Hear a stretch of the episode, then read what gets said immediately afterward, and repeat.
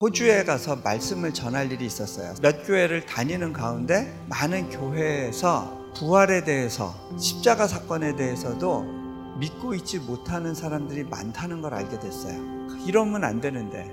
그래서 어, 보통은 제가 그렇게 안 하는데 가야 될 교회 목사님하고 아침 식사를 할 때 제가 이렇게 이야기를 했어요. 이분들한테 정말 하나님을 경외하고 하나님을 신뢰하는 것이 좀 필요할 것 같은데 몸이 아프신 분들을 위해서 좀 치유 기도를 할까요? 그랬더니 어, 그 너무 좋은 생각이라고 저녁에 한번 그 어, 아픈 분들을 위해서 기도해 달라고 이렇게 부탁을 하셨어요. 마음의 준비를 하기 위해서 기도를 하는데 아 오늘 하나님이 일해 주시겠다 하는 그런 어떤 감동이나 기대감이 생기질 않는 거예요. 마음을 고쳐 먹었어요. 기도는 없는 걸로 하고 조용히 들어가자.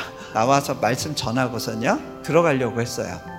근데 앞자리에 앉아 계신 담임 목사님이 아픈 사람들 다 전화해서 나오라고 했는데 무슨 소리냐고 빨리 앞으로 나가야 된다고 무조건 기도하라고 제가 다시 앞으로 나오는데요. 도살장에 끌려가는 소 같은 느낌이었어요. 근데 문득 그러는 제 모습을 보면서 이 사람들에게 어떻게 믿음을 일깨워 줄까 했던 사람인데 보니까 제가요, 믿음이 없더라고요. 왜?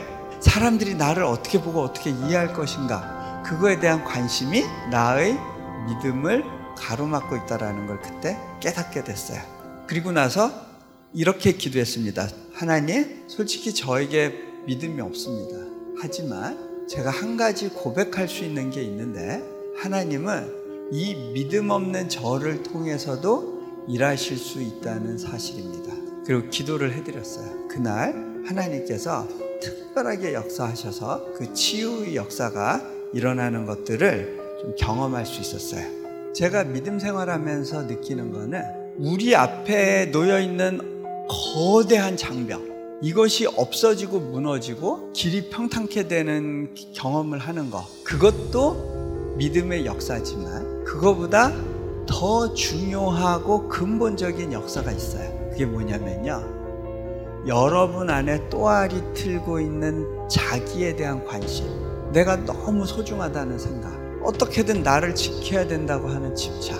그것이 뿌리째 뽑혀서 바다로 던지어지는 것. 그게 진짜 믿음의 기적이에요. 왜냐면요. 나에 대해서 갇혀있고, 나에 대한 관심이 나를 이끌어 가잖아요. 그러면 여러분은 절대 믿음의 역사를 향해서 한 발을 떼지 못하게 돼요.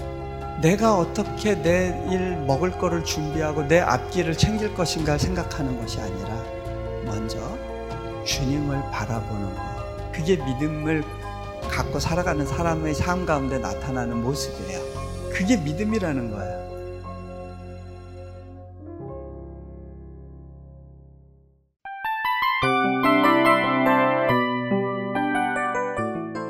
이 프로그램은 청취자 여러분의 소중한 후원으로 제작됩니다.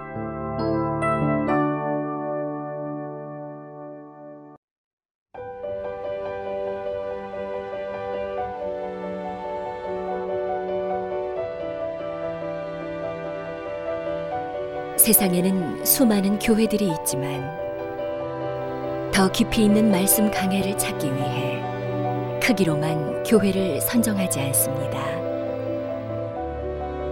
보다 좋은 영적 콘텐츠를 더 많이 나누기 위해 방송비를 받지 않습니다. 1년 365일 복음만 전하고 싶어서 우리는 광고를 하지 않습니다. 온누리의 복음을 땅끝까지 CGN TV와 함께 땅끝 성교사가 되주세요